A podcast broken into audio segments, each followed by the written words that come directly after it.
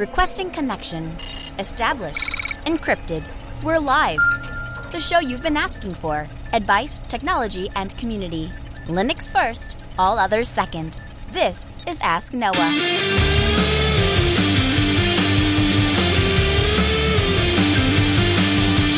Live from AltaSpeed Technologies, the Ask Noah show starts right now. This is the show where we came to do all the things on Linux they said couldn't be done and teach you how to do the same. The phone lines are open this hour to be a part of the program. It is a free call, one eight five five, four five zero, N O A H. That's one eight five five, four five zero, six six two four, or send an email to live at ask noah show dot com. My name is Noah Chalai. I am your host. Delighted to be here with you as another episode. The Ask Noah show kicks off this hour. I just have to point out, in our chat room, like, our chat room gets so excited. If you're not part of the chat room, then you're missing half of the show, basically, because the other half of the discussion occurs in the chat room. Now, I try to call out the chat room anytime I can, anytime I happen to notice it. As I was doing the intro, I look over, and people are wondering, like, is the show, is the show happening today? And I'm like, I don't know. I, I think it is. I showed up. Is something not going? And then I realize, oh, they're just anxious. Show starts at six oh three thirty. That's how radio works. Hey, good evening, guys. Delighted to be here with you. Uh, we got a lot of stuff to get to. Qubes O S. If you haven't played with Qubes O S, you have to go check it out. What Qubes O S is, is an operating system for the privacy-minded computer enthusiast that wants to do things um, in, in the most secure way possible. On Sunday, uh, on Destination Linux, we had a guy ask, he said, How do I, what, what do you recommend I do for checking banking? And the recommendation that I gave him at the time was, I would use a dedicated device. And of course, the reason that I use a dedicated device is because it lowers the attack vector. And what Qubes O S is doing, they're trying to solve that problem in a slightly different way. One of the chat room participants actually asked, well, couldn't you just use a V M, or couldn't you just use some sort of containerization technology, is what they were implying. That's what Qubes O S does. It takes containerization and applies it to Uh, daily desktop computing environments. The problem with Qubes O S, or the problem with really any uh, operating system that that tries to compar- compartmentalize stuff, is when you start dealing with the display. And so Qubes O S is taking on what they're calling the G U I domain. If you're from, not familiar with Qubes O S, Qubes O S is a security-oriented, free, and open-source operating system for personal computers that allows you to securely compartmentalize your digital life. One of the big things coming soon in Qubes O S four point one is the first public version of the G U I domain. The next step in developing the graphical hardware and the display management over the whole system. Very briefly, the G U I domain is a cube, uh, is a cube separ- separate from Dom zero that handles the display-related task and uh, system management. It's one of the biggest security concerns at the moment for Qubes is how much power is in Dom zero. Once a person has access to that, they basically can do whatever they want. Um, and while they separate it effectively from what is running inside the application cube, uh, Dom zero is still a big, bloated, complex domain that performs many uh, that performs many functions. It handles managing other domains, displaying graphical interfaces, multiple devices, including audio, et cetera, et cetera. So what they have tried to do is mitigate many of the G U I-related risks. Um, and they you can get so far, and they've done the best that they can. Um, and they explain all of this in great detail in the article that we'll have linked for you in the show notes at podcast dot ask noah show dot com. But the, the, the long and the short of it is Dom zero is responsible for uh, a lot of stuff. And so they would like to get further compartmentalization, further separation. So the current model in which the G U I and the administrative domains are both, uh, both of those are contained within Dom zero. And it provides too little separation, they say, and the root exploits seem to be inescapable in a system as monolithic as Linux. So what needs to be ready? There are two big issues that were preventing them from solving this problem. The previous Qubes architecture that needed to be, that needed handled for effective approach to the G U I domain, how the G U I protocol relied on Dom zero level privileges, and how managing anything in the system required D O M level access to that hypervisor. Uh, they say, quote, in brief, it consists of a G U I agent and a G U I daemon. The G U I agent runs in a cube and connects to the G U I daemon in Dom zero, passing a list of memory addresses of window buffers. as the G U I daemon is running in Dom zero with privileged access to everything, it can map about any page in Qube's memory. You can see why this might be a bit worrying. Access to memory is power. Thus, Dom zero is all-powerful. It would be far worse if we tried to duplicate the architecture and make our own G U I domain in a Qube with the same memory-related privileges. It would just result in two Dom zeros. Rather than uh, rather than being reduced, the attacker the attack surface would actually be increased. In the upcoming release of Qubes four point one, uh, they're going to change this protocol to a more flexible form, and so it will no longer use direct memory addresses.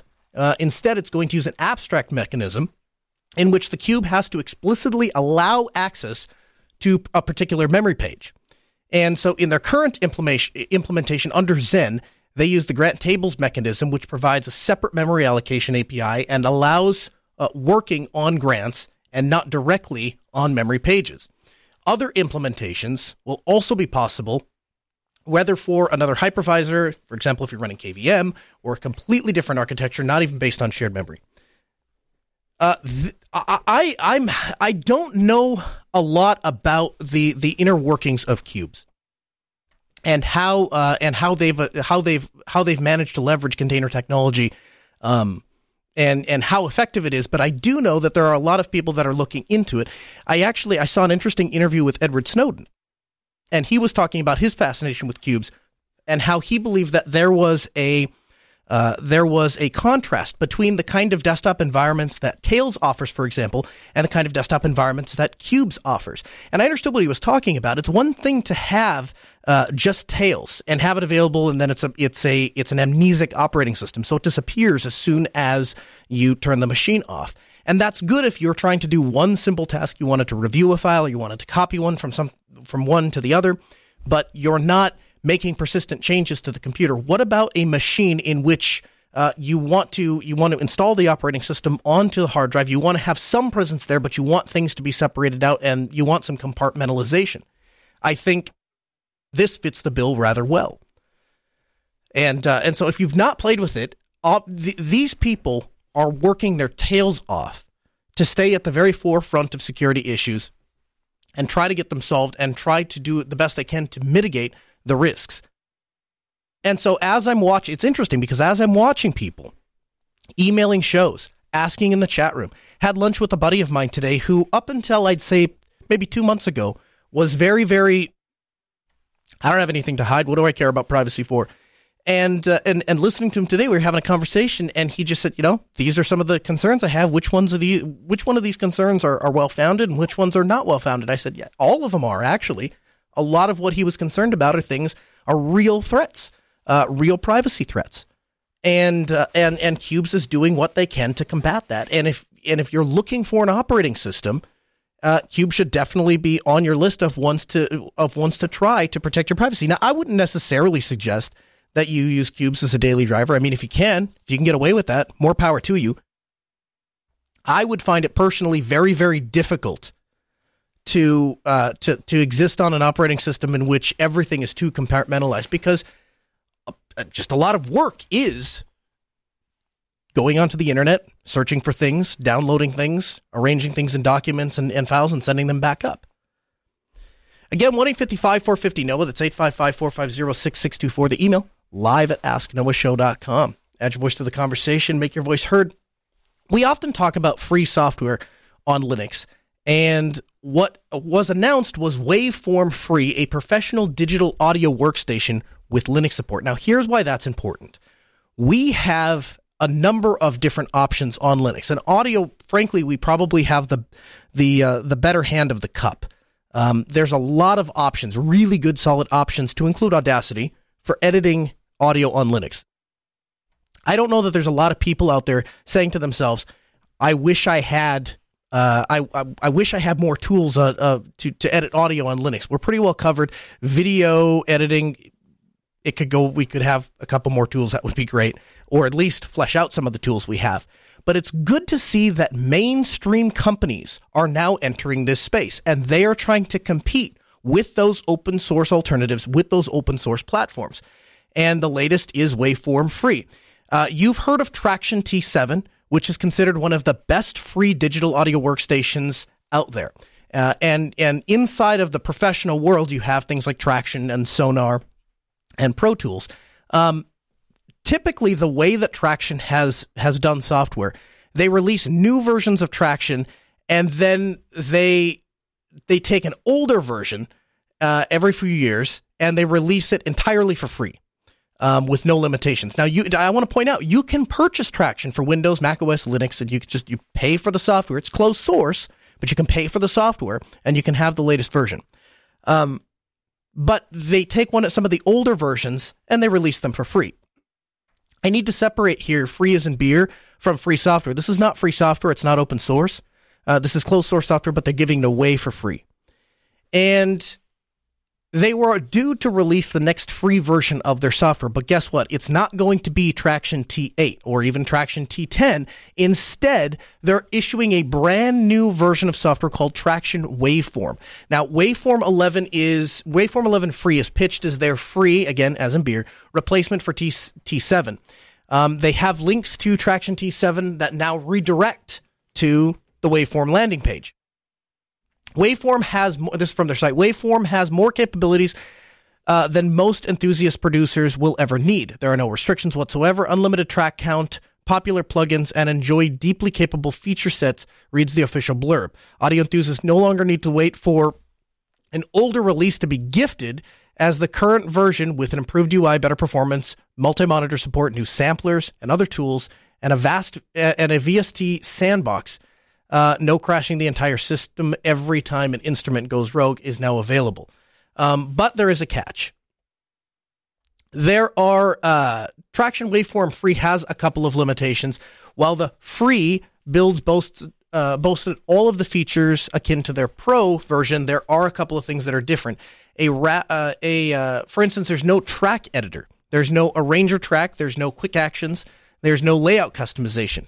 Um, metering is also less visible, and uh, the, the mixed D S P are behind paid-only curtains, uh, as well as a couple of other functionalities, such as some of the D S Ts and so on and so forth. Um, now, the good news is maybe you don't need D S Ts. Maybe you don't need the plugins. Maybe you just ne- want to open up a piece of software and cut audio. And if that's the case, Waveform Free is a great way to go. The other thing to consider here is when you start working with industry standard software, even if there, even if you pay a penalty in the form of licensing, and even if you pay a penalty in the form of your wallet, there is something to be said about the fact that you're able to exchange these uh, these formats with other people that are using that software without having to actually install Windows on your laptop.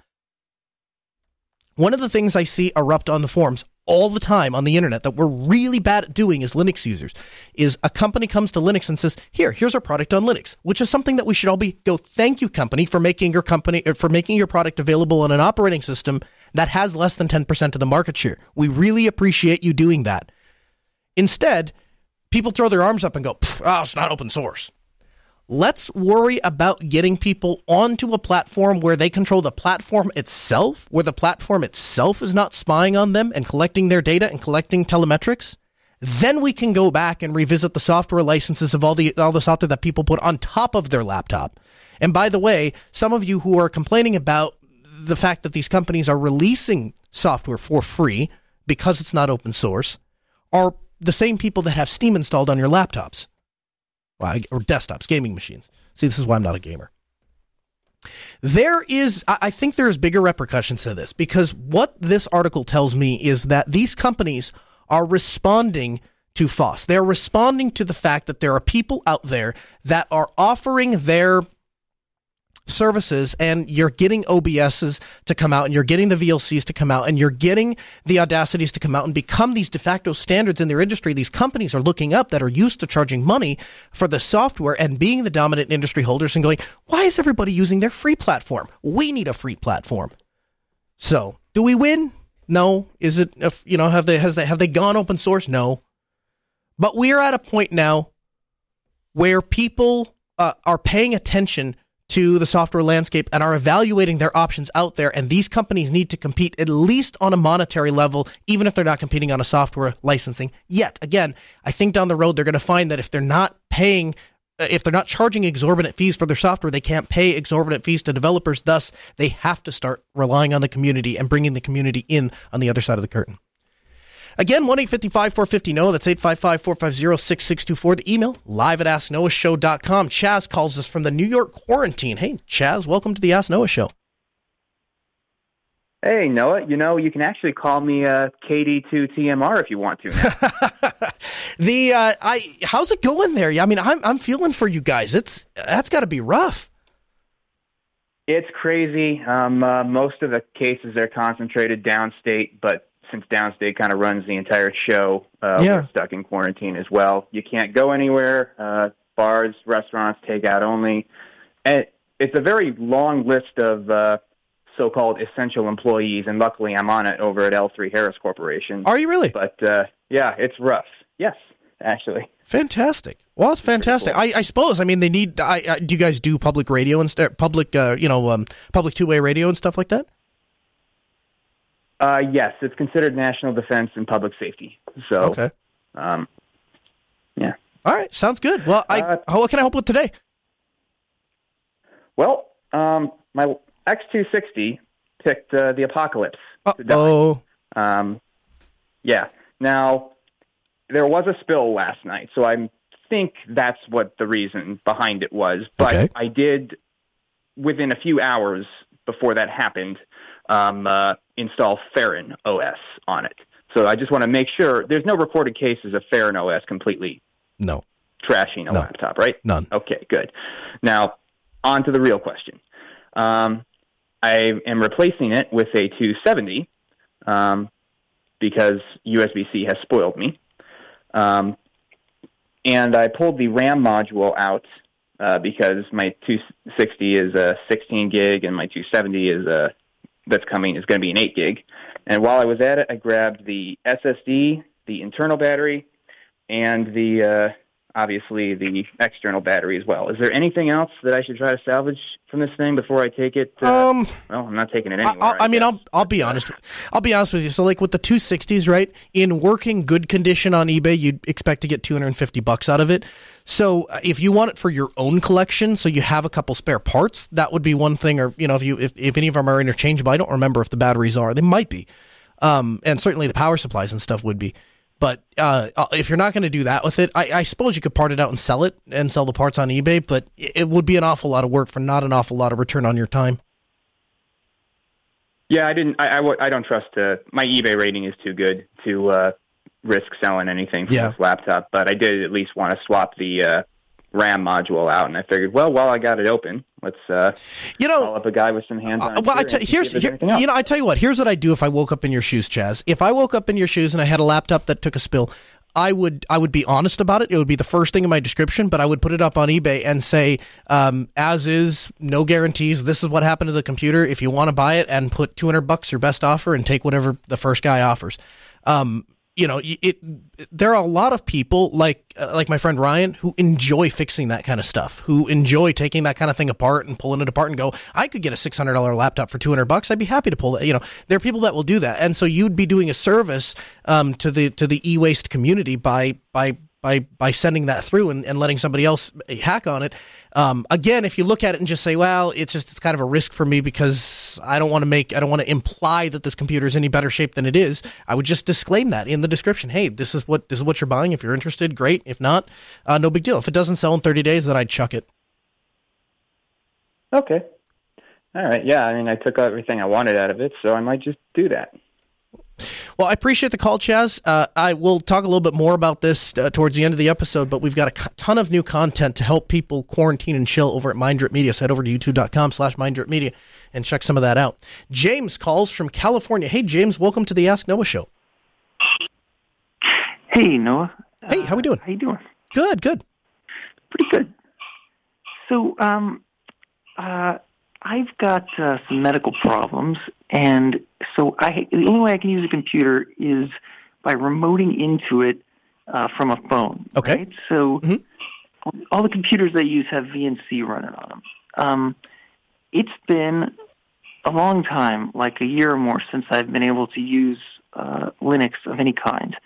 I used to use um, Ubuntu um, I, I forget, you know, like the pre-GNOME version, I could install it, and you just check a box, V N C server's ready to go, and I could remote into it and do my thing, right? Because I got to get somebody else mm-hmm. to sort of, you know, operate the computer to install everything. So my question is, um, I want to get back with like a new, you know, modern version or, you know, latest version of any kind of Linux. Um, but I'm looking for something that I could just easily, you know, have somebody else who may not know anything about it, just install it and very simply get V N C server up and running so that I could just hop in and start doing my thing. Yeah. I, okay. So let's, um, Let's start with this. There, you're you're going to have a difficult time ever finding a distro pre-installed with um, with V N C because it's a security risk, right? Nobody wants to have V N C on, on, on a computer if they weren't aware that it's running, and it's typically something that you want to run only on a closed network. You don't want to go over the internet. I'm probably telling you stuff you already know, but I'm I'm explaining that to explain as to why you're probably not likely to find something with V N C pre-installed.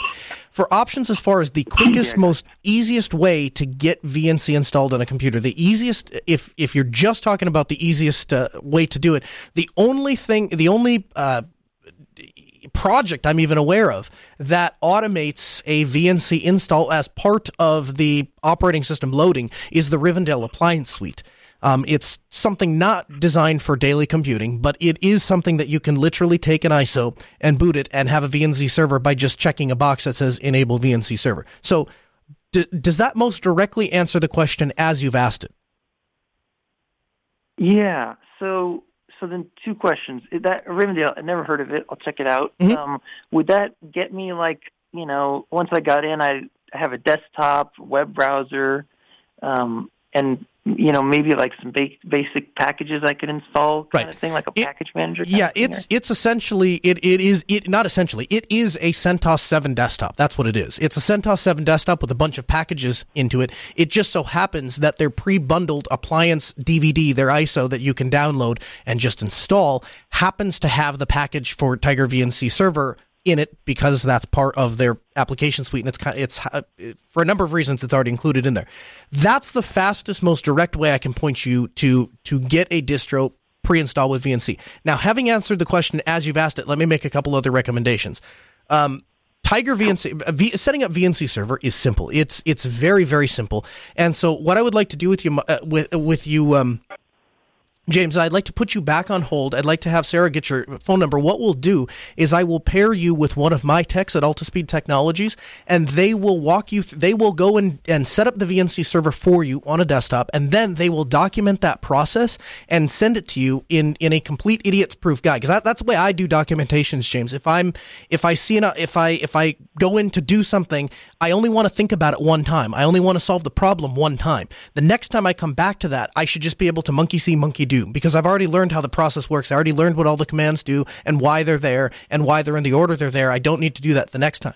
The advantage to that documentation mm-hmm. in, in a person in your position is you can hand it to some guy on the street and say, hey, I want you to follow these instructions exactly as they're written. And he can just monkey see, monkey do, type the things that, that we say in the guide, and you'll have a V N C server set up. And, and that way we'll get you back on Linux, and we'll get you back connected with the ability to do that remotely from your phone, and you'll have a way going forward to make sure we'll do it with something like Ubuntu, so it's uh, it's very generic, and you'll be able to even do some distro hopping and jump from desktop environment to desktop environment and see what works best for you. Oh, that'd be sweet. I appreciate it. Yeah, yeah, you bet. So hang on the phone. Don't hang up. I'll put you back on hold. Sarah will grab your contact info, and uh, and we'll get a ticket for, at, at AltaSpeed opened up for you, and we'll see if we can get to that um, probably this week. It's, as you might imagine, working in I T uh, during the coronavirus is both a busy and a slow time. It's it's busy in that there's a bunch of people that want remote connection stuff set up. It's slow in that nobody's doing projects right now. Again, one eight five five four five zero N O A H. That's eight five five four five zero six six two four. The email, live at ask noah show dot com. Mike calls from Connecticut. Hey, Mike, welcome to the Ask Noah Show. Oh, thanks, Noah. Um, I've got some questions for you on setting up uh, Capsman on MikroTik routers. Okay. Um, I've been li- I've been listening to you uh, off and on on this show and some of the Jupiter Broadcasting shows for a while, um, and based on some of the stuff I heard, I I got some of these MikroTik routers, and um, I live in a rural uh, uh, plot of land, and I've got a router in my house, but I've also got one in a barn uh, with some Ethernet cables run out to the barn, and uh, then another one that's in a screened-in porch to provide you know some coverage in the yard. And right now I'm just uh, duplicating uh, Wi-Fi setups on each of these things, and I'd like to get the Capsman to function and work, but so far every time I've tried, uh, I'm hitting a stone wall, and I can't get the uh, access points to connect to the manager. Okay. Part of it. Well, let, it up. let let's let's start with a couple of things. So first of all, there are some hard limitations on. Um, on uh, on on Capsman that you should be aware of. Now, I doubt you're hitting any of them, but thirty-two radios per cap, thirty-two virtual interfaces per master radio interface, right? Um, as far as getting them, as far as getting them to connect, um, the the the the best thing that I the, the thing that I would suggest is going through the the the wiki, the MikroTik wiki, and I will have a the exact uh, configuration article for caps. Uh, linked in the wiki, or uh, for their for their wiki linked in the show notes at podcast dot ask noah show dot com, so you can check those out, and that will probably help. Here's the thing. If I woke up in your shoes, what I would choose to do, I, I wouldn't solve this problem with Capsman, and here's why. Their uh, their access point management is very much secondary to what MikroTik does very, very well, which is routing, and routing inexpensively. If you want the MikroTik Uh, equivalent of inexpensive but very, very good performing central management wireless, uh, look at UniFi.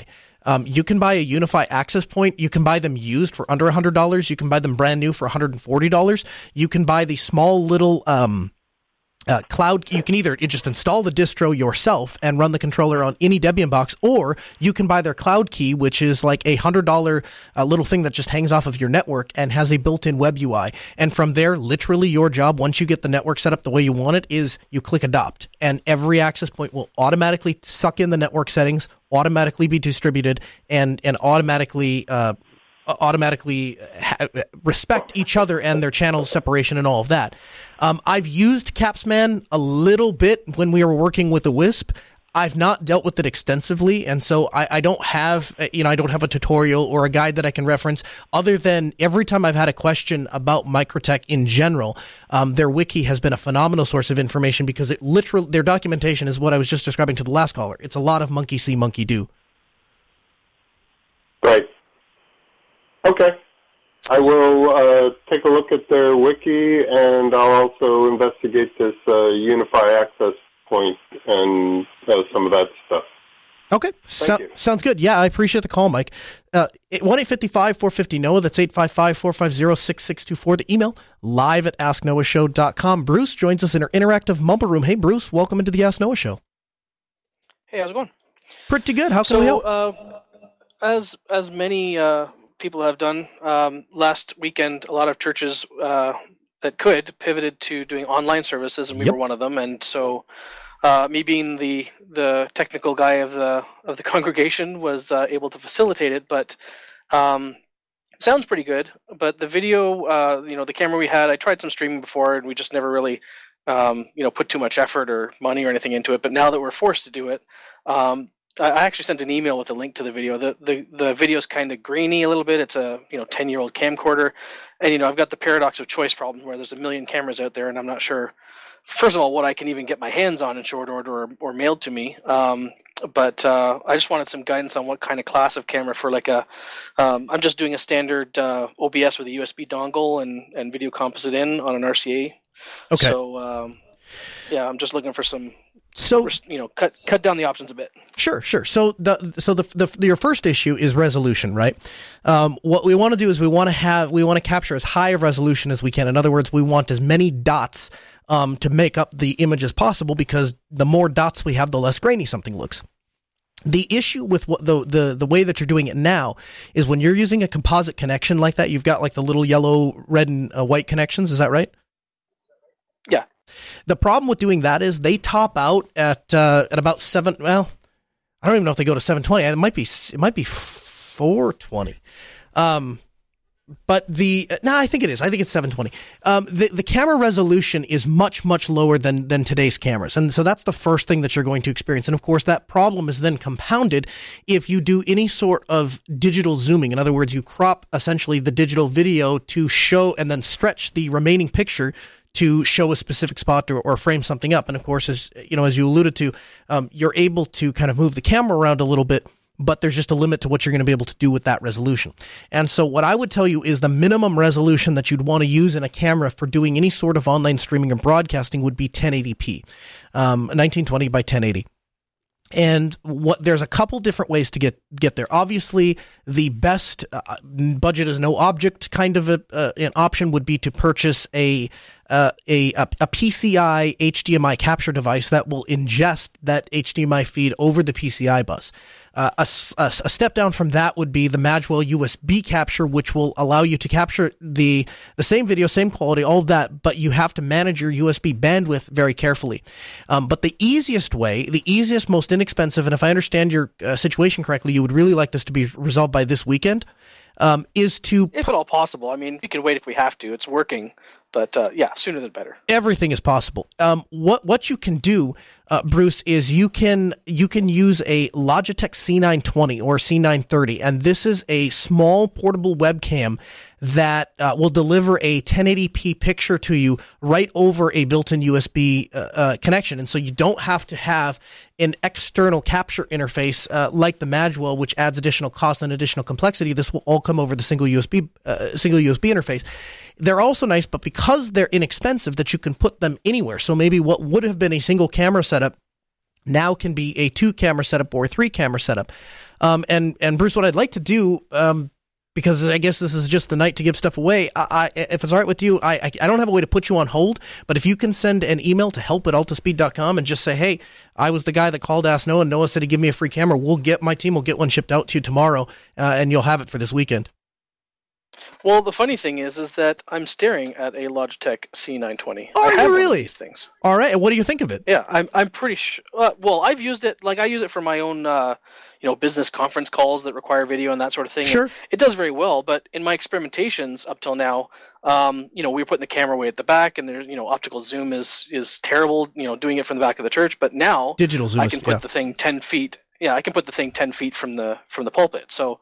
You know, I, I, I went with the camera first, like the, the camcorder first, thinking that that would probably end up being better. But, you know, what you say makes sense. I should probably get, at least give the webcam a shot and see if it does the trick. But um, I guess what you're also saying is that if I'm not going to just have a device that feeds U S B directly in, I'm going to need a capture card, a, a decent capture card, and not just do a U S B into a laptop kind of thing. Right. It's it's interesting, right? If you think about the math of it, it let's say let's say let's and I, I can't remember what the native resolution of, of N T S C video is. It's been too long, but. Um, let, let's say that I'm right and it's it's four hundred eighty lines of resolution. If you can get over twice the image quality um, to begin with, it's like being twice as close to the talent because you can throw half of that image away and still maintain a, a really solid image. So just starting with the higher resolution will get you further. But there's there's another there's another solution in here. You can combine the the, the C nine twenty with something like a U S B over Ethernet extender. Now, there is a limit to how far you're going to be able to extend uh, a, a U S B cable. But what these extenders do oh. is they will they will allow you to use a a, a regular Cat five uh, ne- uh, cable. It doesn't encode anything over T C P or I P, but it, it allows you to use a regular uh, network cable and uses those as balance to get a U S B connection from one end of a place to another. Yeah, we actually do that for our projector. Oh, there you go. So yeah, so you could. You, so, I mean, same kind of idea. Yeah, exactly. So uh, that's what I would do. Uh, that's what I would do, Bruce, and I, I would give that a shot and, and see if that works and if that gets you. If you already have the camera, then you can give that a shot. And uh, you know, as I as I mentioned to the other guy, if you need anything uh, for your church, you let me know. Just send an email, and my team will help you. All right, sounds great. Appreciate it. Yeah, I appreciate the call. one eight five five, four five zero, N O A H. That's eight five five, four five zero, six six two four. The email, live at ask noah show dot com. Firefox has launched the Better Web with Scroll. The Firefox Better Web initiative is about bringing ease back into the browsing the web. We know that publishers are getting the short end of the stick in the current online ad re- ecosystem and advertising network. They make it difficult for excellent journalism to thrive, to give users what they want, which is usually quality content without getting tracked by third parties. We know that there needs to be a change, and we've combined Firefox with Scroll's growing network of ad-free sites to offer users a fast and private web experience that we believe can be our future. So, last year they announced the enhanced tracking protection by default. And anything privacy related to Mozilla, if you if you listen to the show, you are aware of it, because we I, I keep my finger on the pulse of everything Mozilla does. They're just a fantastic company, and they really have the best interest of users at heart. Now, they claim that they've blocked more than two trillion third-party trackers to date. I just got after my team uh, two days ago. We we I, I went on Firefox, and, and Firefox, when I went to alta speed dot com, said, hey, this site is tracking you, and Firefox blocked it. And I immediately got on our internal company chat and said, what the heck is on our site, and what is tracking people, and whatever it is, kill it with fire. And it turns out it's the Twitter embed, and so we are going to be removing, or at least moving, the Twitter embed to a, a, a page inside of AltaSpeed. Um, they, in doing this, in protecting users' privacy and, and standing up for the, the rights and needs of the users, they've done a fantastic job, but they have left the advertisers out in the cold, and they want to address that, because the truth is, to have a healthy internet ecosystem, you have to have a healthy relationship between advertisers and people who visit the websites. And you have to have a, and more importantly, you have to have a healthy relationship between the website owners and the people that visit the websites.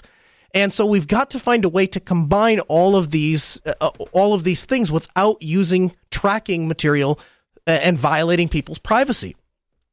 What good is having the open and free internet if there's no content to see? And that's where that's the direction that we're going to head down if we continually advocate for privacy without doing any any any addressing of the funding model, and try to get these websites money, basically. This is what you have to do to get your privacy back. This is it, right here. The the article says that they, and I, I think they say this best, they can focus on quality, not clicks. Going down this path allows websites to focus on delivering quality websites and not the most clicks to a website. That's what's in you, the website viewers' best interest. That may or may not be what's in the advertiser's best interest, and that model has to change. They deliver the content that the users want. They become accountable to the users. Not what your advertisers think, not what your advertisers want, not what your advertisers want you to show customers. You care about the viewer. You care about the person who came to your site.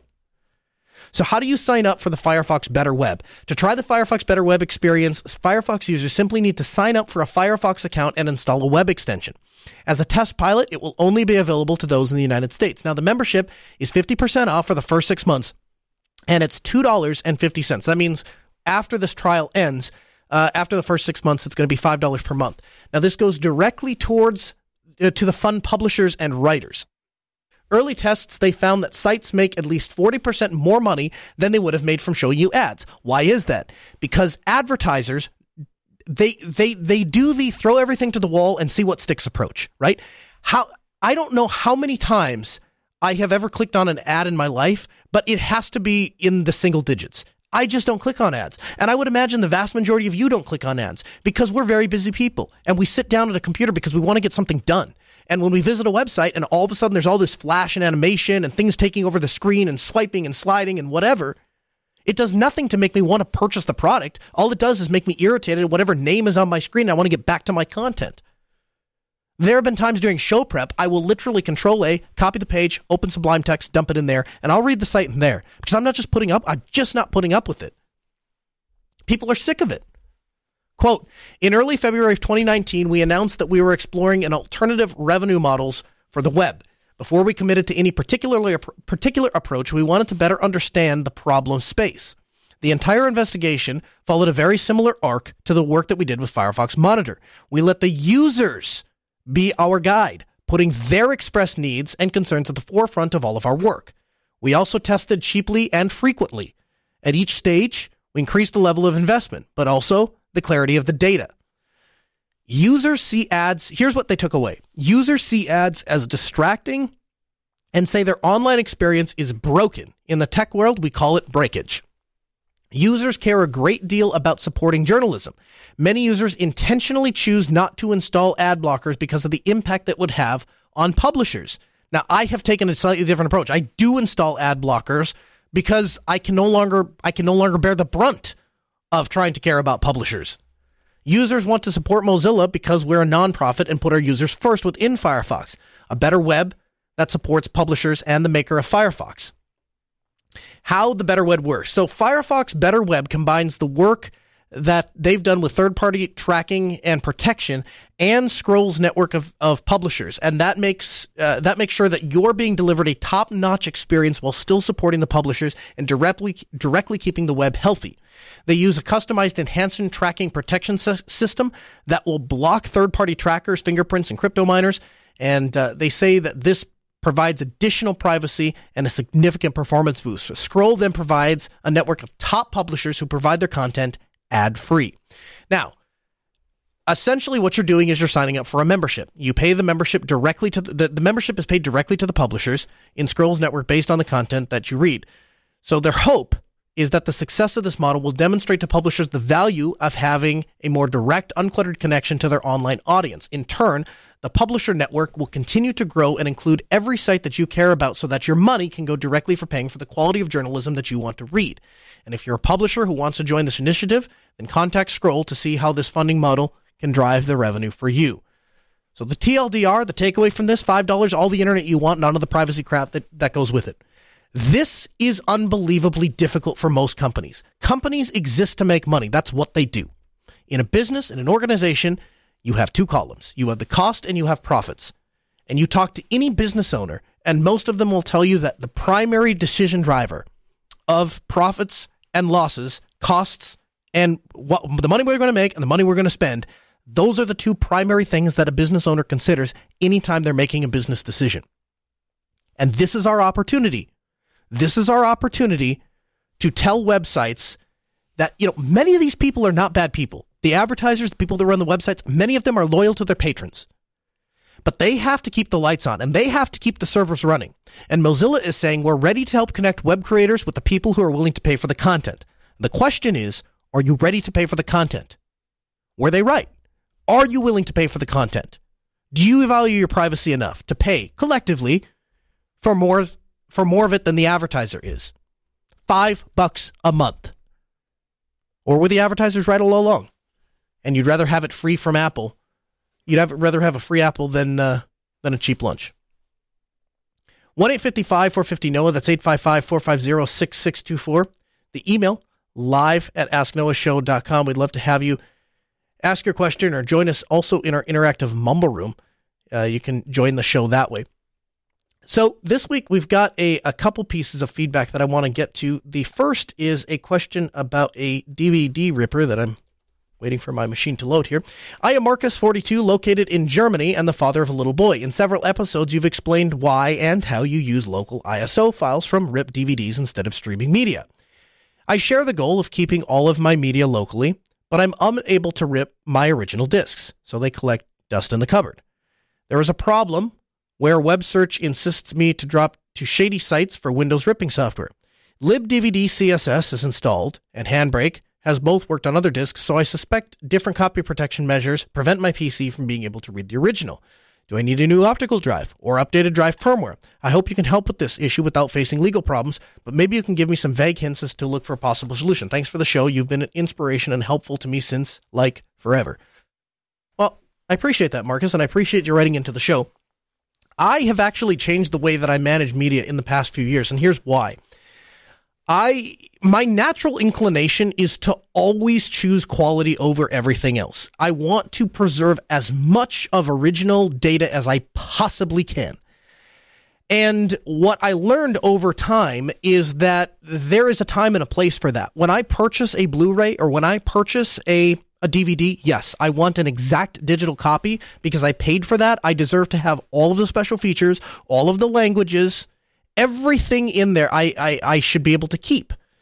And what ends up happening is w- what ends up happening is you end up losing the disc, or you end up ripping it with an alternative piece of ripping software like Handbrake or MakeMKV, and you throw parts of the disc away, even if it's just the menus. And so I like to keep all of those things. And so every D V D or every Blu-ray that I've purchased, I have uh, I've I've made a I've I've made an I S O of it, But what I've started to do is when I'm putting D V Ds on the T V for kids, uh, with, with, uh, w- I've started to use MakeMKV for that. And that allows me to do a couple of things. First of all, it allows it to come up straight in Kodi, just right off the bat, without having to do anything. It just plays. And my kids and my wife have said numerous times that they don't particularly care for the menu. They don't want the advertisements. When they click on a movie and the title of the movie, they just want that movie to play. And this uh, and and ripping the M K V separately allows that to happen. Additionally, like you, I have had issues with certain D V Ds ripping. Um, as far as software to rip the actual I S O, I would just use Brasero or K three B. Um, both of those are going to be available in any Linux distro, in any repo, and you can install them. They're open source, and it will make an I S O rip of the movie, no problem. Kodi will play that I S O, no problem. When you want to start doing things like using Jellyfin and you want to sync your media library, and then maybe you want to set a V P N connection in and you want your player at your office to play the media from your house and all those kinds of things, that's where using I S Os can get a bit difficult. And so I've started to treat I S O files the exact same way that I treat photos. When I take photos with my Nikon D eight hundred, I keep all of the raw photos, all of the raw sensor data that hasn't been contaminated by the by Nikon's digital processor and down converting to JPEGs. I keep all of those images and I keep them in a separate folder. But I still have the, the camera do its best to, to spit out JPEGs because that's what's useful for dropping into Telegram and sharing around. Um, and so I have the choice of doing either or. I can always go back to the original source files, but I have the finished ones. I do the same thing with video editing. I keep all of my source video footage in its raw original format, and I keep that on a N A S, but the actual produced videos are rendered down to whatever specifications I'm rendering them, and, and I and I store the M K V separately.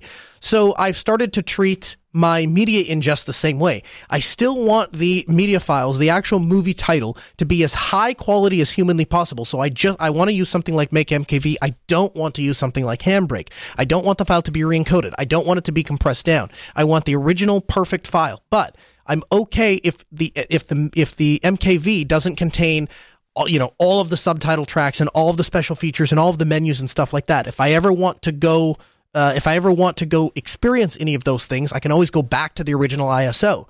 But this way I have two copies of my media. Now, does it occupy twice as much space? Yes, it does. In fact, it really does it occupy three times as much space because I have to, I have my original N A S where the, the M K V is stored. I have the backup where it's stored, and I have the offsite backup where it's stored. And so those, yeah, it's occupying twice the space.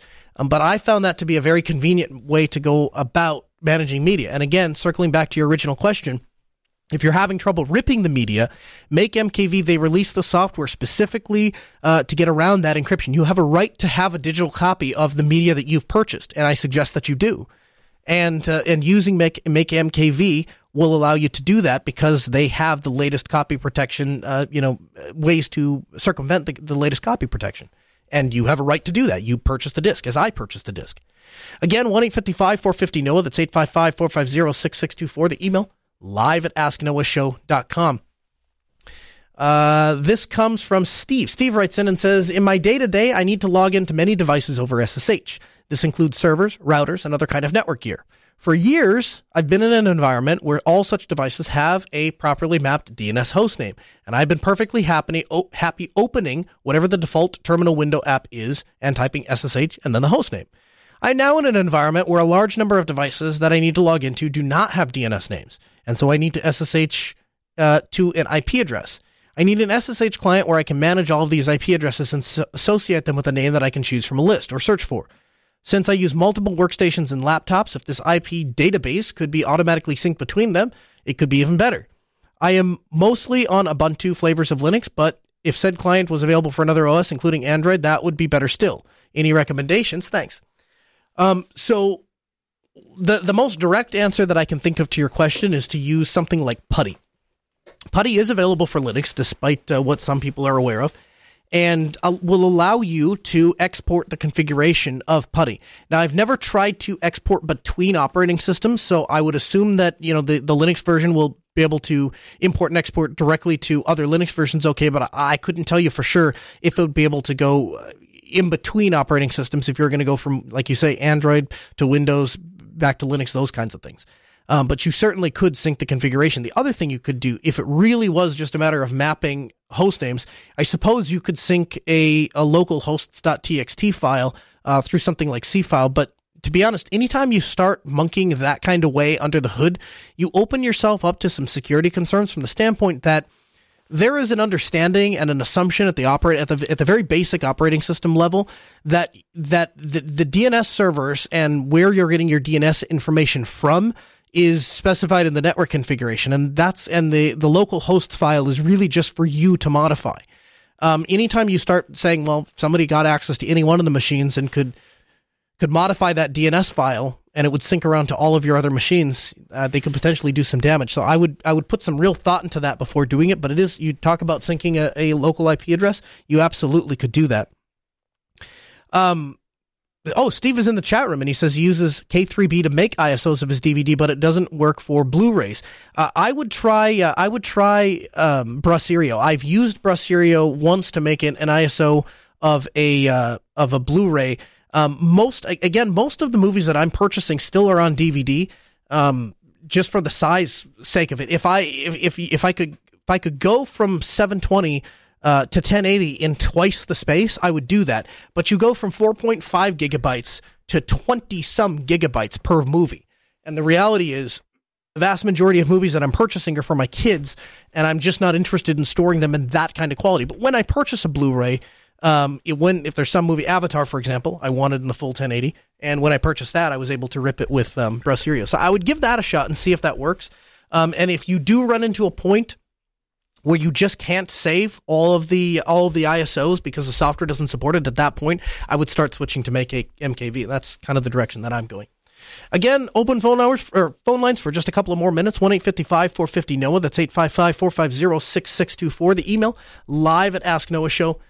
Dot com. I want to invite you to join the interactive Telegram group. I talked about uh, the S S H question and how I, uh, I I looked around to see if there's a way that it could sync between operating systems. I went to the interactive Telegram group for that. I went to telegram dot ask noah show dot com and I asked the people there, because we have thousands of people that are able to answer questions and and willing to share their vast knowledge and expertise. And I am around there as much as I can be.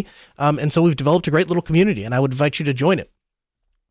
Also, uh, as I said last week, we are trying to do our part to give you entertainment while you're at home. We want to encourage people to stay home, stay safe, especially for us that work in I T. You couldn't think of a worse environment for a virus to spread than people who go from one device that other people touch to another device that other people touch. And in the process of fixing that device, we have to touch it.